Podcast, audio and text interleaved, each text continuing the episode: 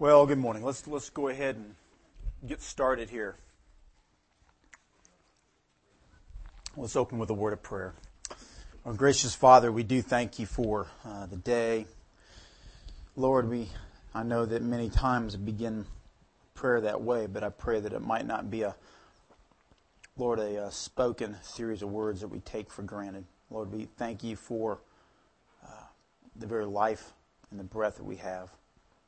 Lord, I pray that uh, today you would give us ears to hear. Lord, I pray that I would speak clearly and uh, communicate in a way that is honoring to you. Lord, maybe you be glorified,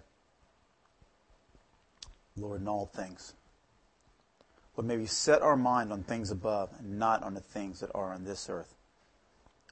For indeed, you have died, and your life, or our life, is hidden in you. And for all these things in Christ's name, amen. Well, good morning. Week nine. I was telling Bill I was supposed to be done when he got back, but we're not. I think everyone's kind of remembers where we've been in Colossians. He started out as a it's a letter to a city in Colossae, and uh, to, to, a small church there that was started by Epaphroditus. He began with a, with a prayer to the Lord where he thanked God for the Colossians, and then he prayed and asked that uh, that he would would grow them and equip them to uh, to walk in Him. Paul struggled for the church. Paul struggled for the church. He uh, suffered for the church, and uh, based upon that, he said, "I've got a." Basically, he's saying, "I've got a right to to, to to proclaim to you and to exhort you and to teach you. And he was concerned because there was beginning to be some false teaching, some false teachers in the church. And what we spent the last couple of weeks is some time in verses 8 through 23 of chapter 2, where Paul basically takes the polemic against the false teachers. And what he's battling is the false teachers are saying, you need Christ plus something. And Paul said, no. Christ is the preeminent one. He is sufficient. He is all you need. You don't need human philosophy or human wisdom. Christ is our philosophy. Christ is our wisdom. He said, uh, you don't need the emptiness, the emptiness of uh, worldly substances. Christ is the substance. You don't need religious festivals or holidays or it's not in what you eat or drink. These were shadows. Christ is the reality. Christ is the substance. You don't need the emptiness of experience. You don't need something else. You don't need some ecstatic utterance. You don't need to have visions. No. Christ is all you need. And all these things, all these uh, severities to your body, being strict about diet, making sure you observe all these uh, Sabbath days and holidays, all these legalistic things, in reality, they do nothing to subdue the desires of your flesh. You beat your flesh up, and really all it does is make your flesh be that much more dominant. What you need is Christ. There's nothing else that you need. Nothing on this earth, nothing on this earth advances our Christ likeness. That's what Paul's getting at. So this, so since this earth is insufficient, Paul now comes and says, once again, what is sufficient. Let's go here for a minute. I'm, I'm going to look through 2 through 8. So that, that's, that is the argument. Insufficiency versus sufficiency. You get a lot of things that are insufficient. One thing that is sufficient. And you can see that. I kind of round out verse 8. Philosophy, empty deceit, elemental spirits and powers. Paul says, don't let them take you captive. Christ is sufficient. Be captive to Him. Don't let anyone pass judgment on you. Verses 16 and 17 talks about food, drink, religious festivals like we went over. Christ is your substance. Let him captivate you. 18 and 19, same thing. Don't let anyone disqualify you or judge you. Talking of worship of angels, experiences, asceticism, which is severity of the body. We talked about. I'm going back over it again, but again, then he presents it as being what? It's from Christ that all true growth comes. It's from Christ that growth comes, not these other things. And then why, as if you're still alive, do you submit to these things? Why do you submit to human regulations, human wisdom, all these things that are really of no value? Because you've already died to Christ. Why do you act alive to the things of this world when in reality, you've died to this world and you've died with Christ, and now what? We're alive in Him. That's the argument. Living the Christ centered life, or what Paul's exhortation is now, beginning in chapter 3, is put on Christ. Living in a risen life with Christ. That's the point. Let's, let's read verses uh, 3, chapter 3, 1 through 4. If then you have been raised with Christ, seek the things that are above, where Christ is, seated at the right hand of God. Set your mind on things above, not on things that are on earth. For you have died, and your life is hidden with Christ in God. When Christ, who is your life, appears, then you also will appear with him in glory. Today in these verses we begin to look at what we're going to, what we're going to call the practical, the, uh, the applicable, the I guess all of Scripture is applicable, right? But we're going to start looking at the things, I'm going to call it that, that things where the rubber meets the road as we walk in our walk in our life. Okay, that's what we're going to look at as we move from chapter 3 on through the end of the book. As we begin to live in this pattern, pattern, as we begin to walk in a manner worthy of the Lord, what should our perspective be? Or where should our perspective be? From what perspective should the Christian life be lived? Okay, or what, one of the original questions in the bulletin was, why should Jesus be the treasure of your life? Okay? Why should Jesus be the treasure of your life? Well, Paul begins to answer those questions. He answers it today. Okay? And with that foundation, the epistle begins to exhort the Colossians to holy living. So he's going to answer the question today. And then he's going to begin his exhortation. In verses 8 through 23, we saw what Christ did, how everything else was incomplete, but in Christ we were complete. You've been made complete in Christ. Chapter 2, verse 10. Christ is the substance of all the shadows. Chapter 2, verse 17. Christ disarmed the powers of this world. Chapter 2, Verse 15.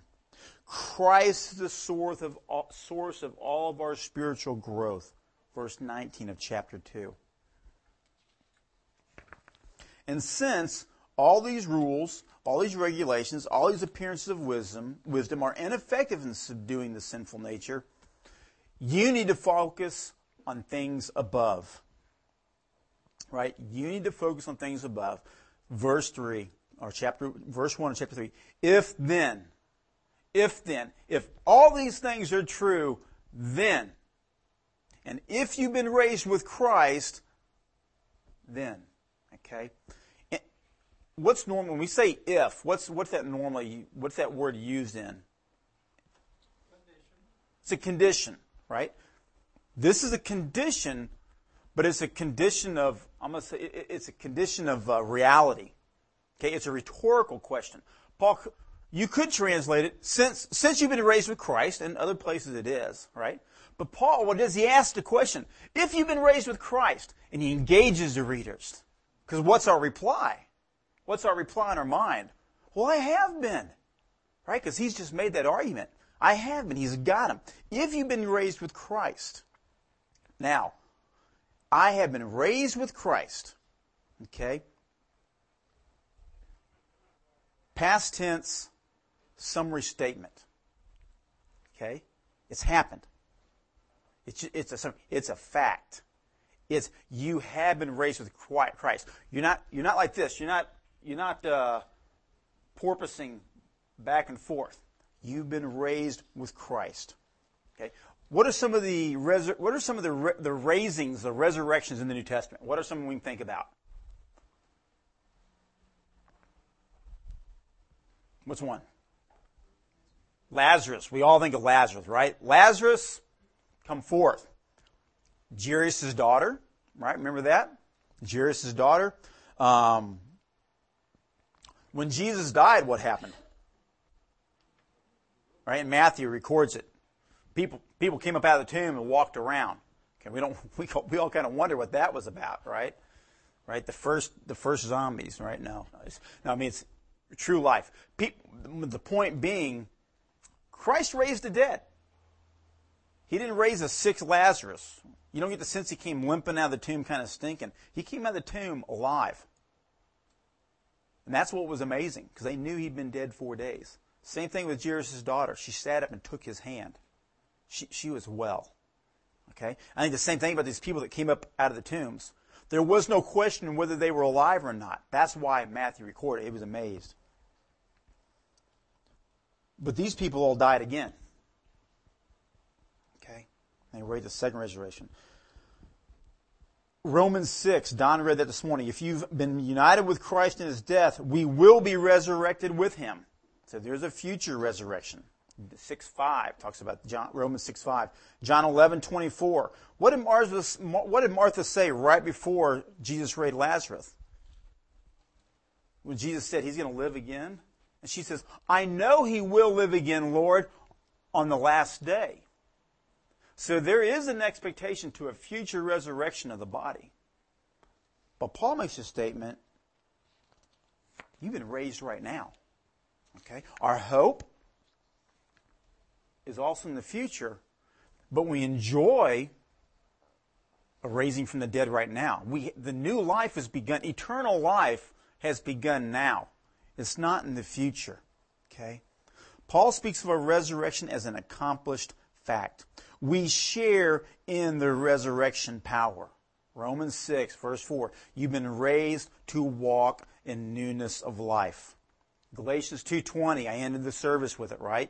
I have been crucified with Christ, and it is no longer I who live, but Christ who lives in me. Right? We have died to sin. In Christ's death, we died to sin. And based upon that, we have an obligation to live and to walk in a new and resurrected life. Okay? Even though our final physical body, our physical death is yet to come. Okay? And when that happens, when we die in this body, then we're going to be released from the effects of sin. But Paul says, in a sense, we've been freed from sin now. We are no longer dominated by that sinful nature. We're dead to sin now. We're alive to sin. To, we're alive in Christ now. Okay. The new life is powerful, but so is the, remaining sin in us. Okay. The new life is powerful, but so is the remaining sin. What's Romans seven say? And what, what's the whole argument in Romans seven? Paul says, "Oh wretched man that I am, I keep on doing right? What's in this body of flesh. This is the same guy that just says, I've been crucified with Christ. And in Romans, he's saying, Oh, wretched man that I am. So there's, there's still that struggle that we have. But with Christ, we can realize the resources to live a life pleasing with Christ. What's the, what is the resource we have to live the life with Christ? What's the resource He gives to us?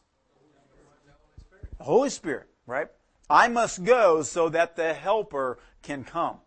That's what Jesus told the disciples. He said, I, I need to go because you're still stuck in this body. You're still stuck on this earth. And if I don't go, for whatever reason, the helper can't come. And if, as long as we're stuck here, as long as we're still living out life here, we need help to live the resurrected life. Now, having reminded the Colossians of the reality of the resurrected life, Paul now exhorts them. He charges them to respond.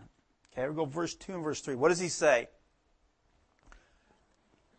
If then you've been raised with Christ, seek the things that are above.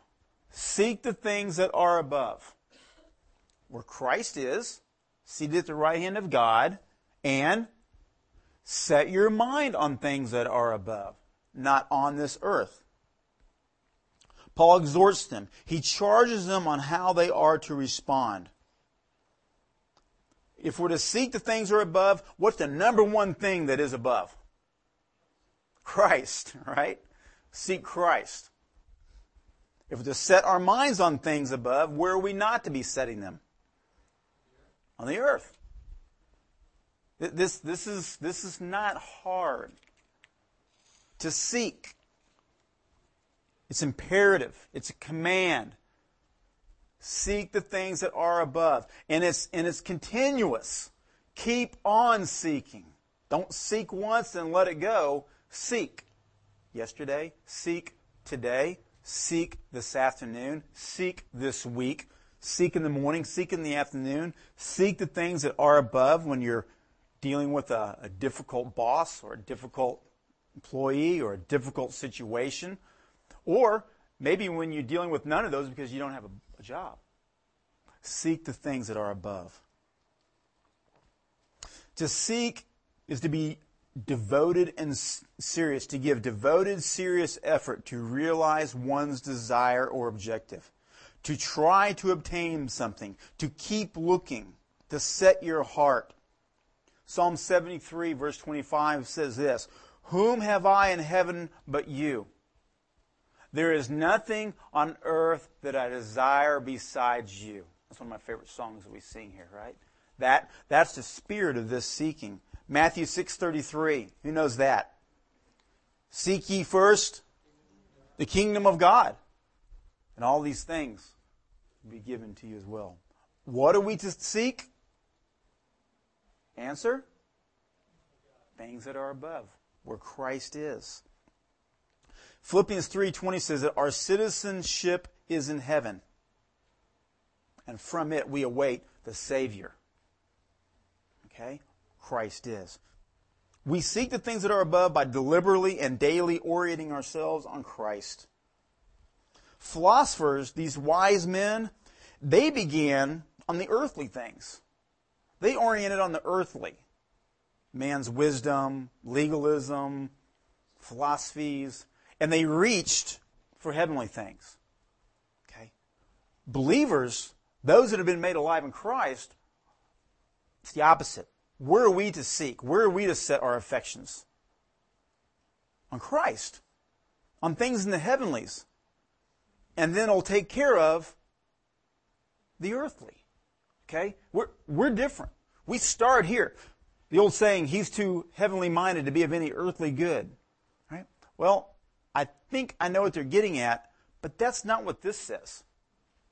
This says if you want to be of any earthly good, you need to be extremely heavenly minded, truly heavenly minded, truly focused on Christ. And not only we to seek, but we are to set our minds. Again, it is a command in the present and it's active. It is a command and it is a continuous exhortation Paul is getting. Keep on setting your minds. Discipline yourself daily. Keep on developing an attitude based on careful thought. Not on earthly things, but on heavenly things. Philippians 2, verse 5. Have this mind among yourselves. Don read it this morning. Have this mind among yourselves, which is also in Christ Jesus. Have the mind of Christ. How did Jesus, how did Jesus endure the cross? How did Jesus endure the cross? Hebrews 2. But for the goal that was set before him. And what was the goal? Right? The goal was a purchasing of a people, a glorifying his Father. That's why he came. And to sit at his Father's right hand. In that sense, to reign and be glorified. And for that, he endured the cross, suffering the shame. He was able to endure all these things on the earth because he didn't keep his eyes on them. He kept his eyes on Christ.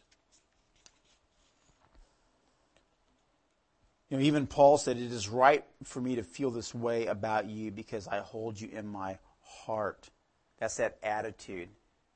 Okay? Paul talking to the Philippians that he's got an affection toward them because he constantly kept his affections on them. That's the setting your mind. Paul set his mind on the Philippians, therefore there was affection in his heart for them. In the same way, we set our mind on things of above and we'll have affections for them. Okay? The, but I didn't make, sorry, let me make that clear. Paul uses the same word there. That setting your minds. He's saying, we translate, I have this affection for you, I had this set mind for you the same way. Right? Because he kept them in his mind. We are to keep the things of heaven before us. Where were our minds, where are our minds not to be set? Earthly things. Practically, how do we go about doing this? How do we go about negatively? What are some things we, sh- we don't do to keep our focus correctly? Or maybe some things we do do. What are some things we do that take our focus elsewhere? Well, if you read a lot of newspapers, that's right. We talk about that. Read a lot of newspapers. Spend a lot of time watching TV. Spend a lot of time filling up ears with music that maybe is not what focused you. Or maybe perfectly good things. Maybe you spend a whole lot of time on Facebook. Okay, then today, right? And it's not bad, but it's empty. Who cares if you're going to bake cookies and go walk your dog, right? But you got to go stop and go to the computer to type that in, right? You know, that's. I think the computer nowadays is the main thing that people focus on more than anything else. Kind of the uh, distraction. It, it is a distraction, Steve. Absolutely. I, mean, I use my computer when I study. All right, and I've even got, and I've got my browser up because there is some software I use in the browser that helps me. I look at proposition. It, it, there's some help me my study. there comes a time and I got to shut all that down and keep up only my Bible software program because something will pop into my head and I'll, I'll go check something. It is a distraction. As, as just an example, it, it is so common to be distracted. What is the resource we have to keep our mind where it should be? Christ, the Holy Spirit. He's the one we should count on. He's the one. Now, Paul has just given two commands seek, set your minds, not on earth, but in the heavens right? Now, Paul grounds his appeal, or he provides the foundation of the appeal in a theological truth. Okay? This is what Paul does. This is what is typical. Okay? He makes his appeal to right thinking about God. Okay, it's a good lesson for us. And I wish there was some our young guys in here this week because they because my daughter will have a t- discussion on you know, theology, you know, practical versus practical. Right theology, right knowledge of God is the grounds for all enduring right actions. Okay? There's no guarantee you can have great theology and no actions.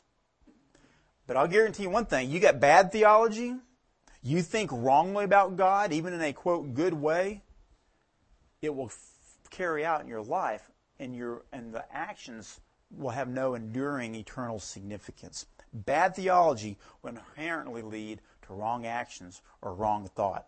We must think rightly about God. Think, know, act. maybe for some of say that's for the younger folks. Maybe for some of us older folks that think we know, we maybe need to focus on acting. Okay? Carrying out what we believe. What's Paul's theology here? What's he says? He says two things. You have died, and what? What else? Second statement. Right?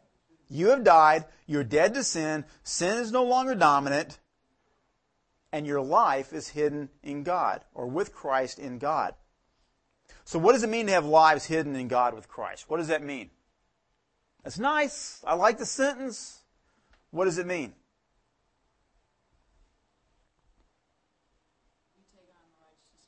We take on the righteousness of Christ. Good. Right. The, the, the opposite of this. Genesis 3, the curse.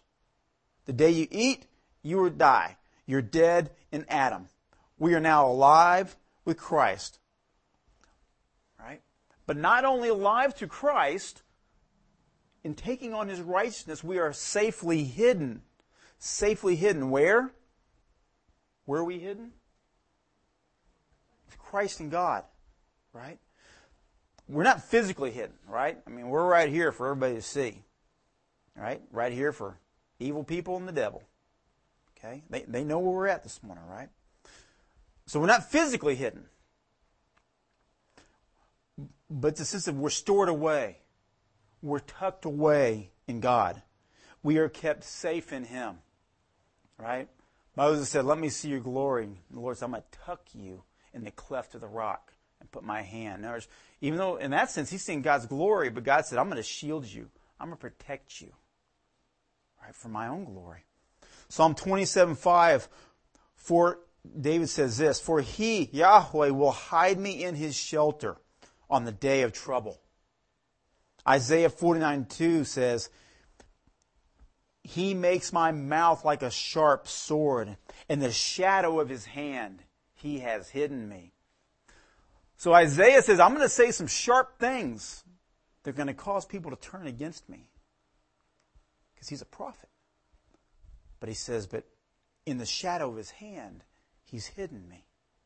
Ray. I think also that word hidden has a picture of, in, a sense, if something's hidden, we don't necessarily see it. And it may be yes. that we don't really see our life as we are, source of it being in Christ. And as you realize that, that's all more. Absolutely. I, you're right. I, I, that, is per, that, is, that is perfect. We don't see everything that there is, right? And not only do we not see it, the world doesn't see it either. And that's another sense that we're hidden in God. The, what does the world think our belief is? What's the word? It's an F word. Foolish. Foolish. They see us and we're foolish. They don't understand. Why in the world would you do what you do? Why would you in the world would be concerned about what you're concerned with? Why in the world would you care about what you care? Why in the world would you not care about all these exciting dresses the girls are wearing walking down the red carpet going to the movie debut, right? That is obviously what a lot of people are excited about. Just go to your webpage, right? Every other story is about, you know, clothing. Eh, that's what I'm saying. So people look at us and they don't understand that. Okay, we're hidden from the world. Who? Bill Maher. Everything we believe is so ridiculous from a very ridiculous individual. Right? That's right. We cling to religion. We're dumb. That's what the world says. Right? They're blind. They're blind. They don't see. It is the world. It is its inhabitants who do not conceive who we are. They are blind to the truth. 1 Corinthians 2.14, natural man does not accept or understand us. Matthew 11:25, God hid the spiritual thing from the world and they revealed them to us. Folks, when we when we become in him, we become spiritual things. Our lives become spiritual things. And the world does not understand us. That's why when we pray, pray that God would give people eyes, give them ears. We must speak the gospel. But you know, if your parents, the number one thing you can pray is that God would have mercy upon your children and give them eyes to see and ears to hear and give them hearts of flesh. Because that is the only way that your children will see and understand, even though they grow up in a believing home. Only if God gives them or shows them mercy. Now, in the same way, the false teachers in Colossae could not understand how the true believers could have true life and true completeness in Christ alone. They didn't understand it. They kept thinking they had to add things to them. And they kept trying to convince the, the, the believers the true and faithful brothers, according to verse 2, that they also needed these things. Our life is hidden, is tucked away safely in the cleft of the rock. There's no snatching us out of that. Our life is hidden from the world. The world does not perceive us, who we are. We are aliens in this world. Verse 1 reminds us that we have been raised to a new, real life with Christ. Right? Then Paul exhorts us to seek the above things, to set our affections, our desires on heavenly things, not on earthly things, because Christ should be the apple of our eye. We are to keep our eyes on the source of that life, on Jesus, who reigns and rules at God's right hand. That is where our eyes should be. And we do this what? Because we've died to the world. We've died to the world. The world does not comprehend us. Our lives are tucked away safely. We have no fear. Like just like you know the window decal, no fear. You know, unless you're a believer, it's a very, very foolish decal. Right? We have no fear. Okay, the true window decal, so to speak. Right. So, what's our motivation? What's our motivation to to do these things? What's our motivation to seek and to set our hearts? When Christ, who is your life, appears, then you also will appear with him in glory. That's what Paul holds up. That's what Paul holds up as the motivation, the goal, the prize. Not this earth, not things here. But when he appears, we will appear with him in glory. So why do we do this? What is the impulse that drives us? Our motivation is what? Future glory. Who is our life? Christ. Not biological life, but that real life, that real indwelling life. Paul is relentless in his focus on Christ. I mean, is, guys, we're, we're back again at Christ. Okay? See, right? See a common theme? He is relentless. Galatians 2:20. I have been crucified with Christ, and it is no longer I who live, but Christ who lives in me. We died to Christ, chapter 2, verse 20. Chapter 3, verse 3. We are buried with Christ, chapter 2, verse 12. We are complete with Christ, chapter 2, verse 10. Our dominating sin nature was removed and our hearts were circumcised by Christ, verses 11 and 12. We've already been raised in Christ, chapter 2, verse 13, in the first verse we looked at today. And so when Christ returns in glory, so too we will be like him, right? First John says, when we will see him as he is because what? We will be like him. First Peter says, right, even now you do not see him, you do not see him, but you believe in him and you rejoice with a joy that is inexpressible. But there will come a day we will see him. And you know, part of me kind of thinks we're going to be given the ability to express that joy. When we have the eyes to truly see him, when we are glorified, He's going to give us the voice, the emotions, whatever we will be able to express and, and, and rejoice in him. Because Christ is in us, we have the hope of glory. Verse 27 of chapter 1. There will be a final conforming to the Son's image, is what Paul says in Romans, right? After all the travail, after uh, everything is for the believer's good, right? But there will be a final conforming of the sons of God to his image. At the final resurrection, there will be a final glory.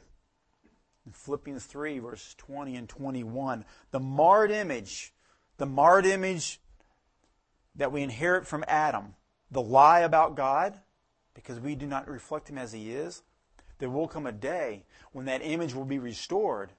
The image that will no longer be marred, and we will reflect Him. And we will truly tell the truth about God, not only spiritually, but physically.